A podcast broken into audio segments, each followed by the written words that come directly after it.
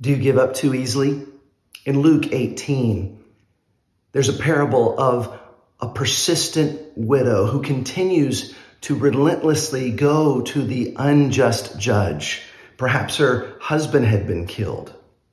If an unjust judge is willing to finally listen, how much more is God willing to bring justice when we come to him day and night? There's then a parable about a religious leader who thanks God he is not like any of these sinners. And he does this publicly, whereas privately a tax collector comes before God and says, God, have mercy on me, a sinner.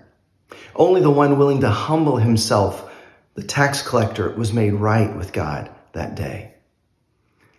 There's then a story of a wealthy man who comes to Jesus and he gives up too easily. He thinks he's lived out all the commandments, but he's actually has wealth as his God.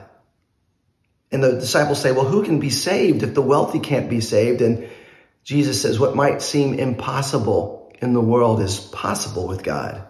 He then says that there is a blessing for those willing to give up everything to follow him. He then predicts his coming death and resurrection, and the disciples don't fully understand. And then there's a blind man who also persists he calls out for Jesus and people try to hush him. But eventually Jesus comes to him and says, what do you want me to do for you? And he says, I want to see. And Jesus heals him. In what do you need to persist? For what or for whom do you need a miracle?